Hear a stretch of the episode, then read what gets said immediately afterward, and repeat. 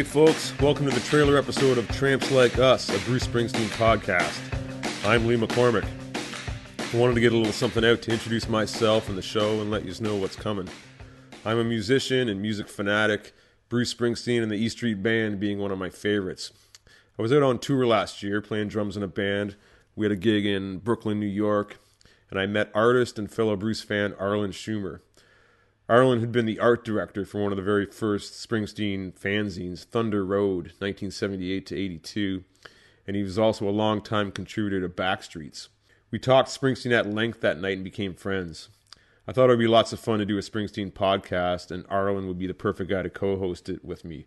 That night, Arlen and I discussed his radio program that he had put together called Unlucky 13 Bruce Springsteen's Greatest Hits You've Never Heard which is a compilation he put together on some of Bruce's best outtakes and stuff he's never released. So, to introduce Arlen to you guys, here's a clip from that radio show. Recently on the Howard Stern Show, an interesting rock and roll discussion took place, initiated by Fred suggesting that the band U2 was the Beatles of this generation. Of course, a spirited debate followed with Howard vehemently disagreeing with Fred's very concept, claiming that U2 was not even in the same league as the Beatles, or the Rolling Stones, or Led Zeppelin, and Robin, not surprisingly, echoed him. Artie chimed in a bit when he brought up, somewhat feebly, Bruce Springsteen's name, but quickly withdrew it, because according to him, Bruce was a solo act and not a band like the others. And then, to add insult to injury, Robin blurted an over him with mock outrage Bruce Springsteen. He doesn't even belong in this discussion.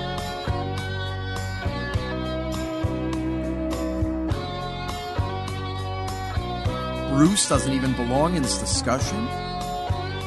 Are you kidding? For Artie, of all people, not to understand Bruce's proper place in the pantheon of rock and roll and defend his name, his band, and his legacy to dilettantes like Robin was a shock and a disappointment to a longtime Bruce fan like myself.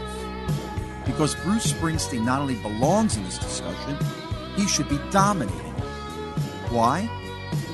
Well, I believe there are four pillars of rock and roll in roughly chronological order Elvis, Dylan, the Beatles, and Jimi Hendrix, representing the greatest voice, lyrics, band, and guitar. Hence, the four pillars of rock and roll. Like Elvis, Bruce is a singular dynamic presence with a commanding vocal power. His lyrics and songs have stood the test of time and made him the only one of the now forgotten new Dylans to actually live up to the label. With the E Street Band, Bruce captured the sheer joy, enthusiasm, and positive energy of the early Beatles. And like Hendrix and any of the other guitar gods, Bruce has played searing, soulful, melodic leads with the best of them. No, Bruce isn't one of those rock and roll pillars. He's the roof built over them, the complete rock and roller, putting it all together as no one has before. Bruce Springsteen is, quite simply, the promise of rock and roll delivered. Song for song and show for show, Bruce and the E Street Band have consistently been over 30 years, the best band in rock and roll history.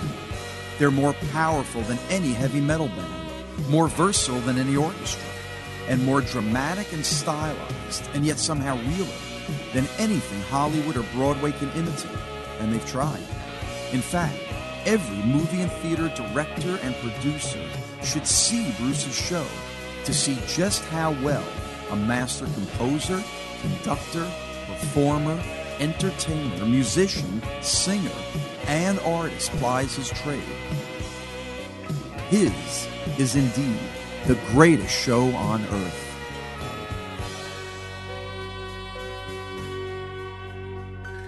Bruce himself is no strutting rock star, but a galvanizing dynamo of superhuman energy who can sing with a whisper to a scream, from falsetto to soul shout He's a living jukebox of rock and roll history. Every concert a syllabus of American popular music from the second half of the 20th century. He's lived a true, real rock and roll life and written it down, the great American novel on records, chronicling not only his life and career, but that of the post war generation that has come of age with him. Timeless songs and anthems like Born to Run, Thunder Road, and Born the USA, just to mention three of his greatest hits. Greatest hits? One way Bruce can be considered even greater than U2, the Stones, or Led Zeppelin is that only Bruce has a collection of outtakes and alternate mixes he's never even released that could hypothetically justify be called his greatest hits, because many of those who've heard them consider them even better than his so called greatest hits. It's what I call Bruce Springsteen's Unlucky 13, his greatest hits you've never heard. If you want to hear the rest of Arlen's radio show, you can hear all 90 minutes of it on his site, arlenschumer.com. For the first show, episode one, Arlen and myself are going to discuss how we each became Springsteen fans, some of our favorite songs, albums, concerts, just kind of an overall general discussion.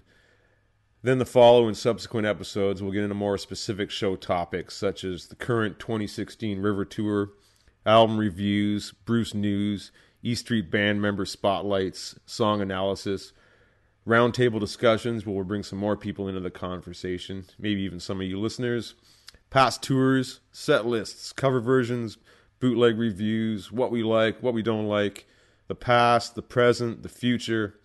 There are endless conversations to be had on Bruce Springsteen as he goes into his, I guess, fifth now decade in rock and roll and we hope you'll join us. We're glad to have you on board for the podcast and hope to hear from you. If we get a factoid wrong or you want to comment on our opinions, maybe you have a suggestion for a show topic, we encourage you to reach out to us on our website, trampslikeUsPod.com, on our Facebook page, Tramps Like Us Podcast, or on Twitter at Tramps Like Us Pod. Subscribe to the show on iTunes, and we'll have episode one for you very soon. Going to leave you with a clip from uh, one of Bruce's recent concerts in Chicago. This is from January 19th of this year, 2016. This is The Price You Pay, one of my favorite Bruce Springsteen songs.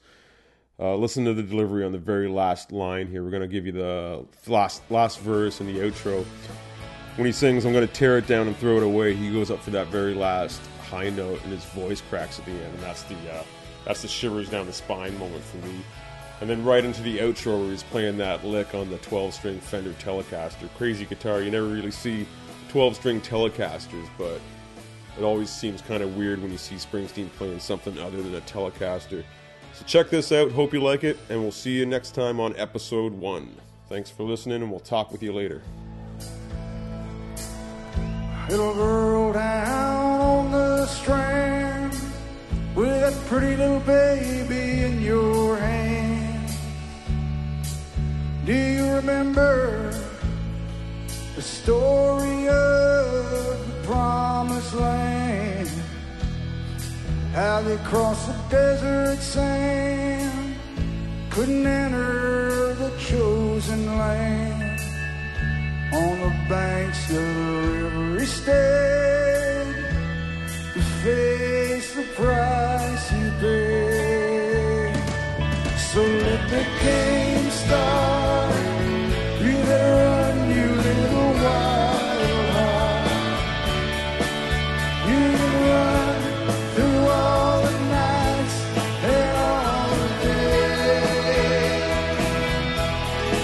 Mr.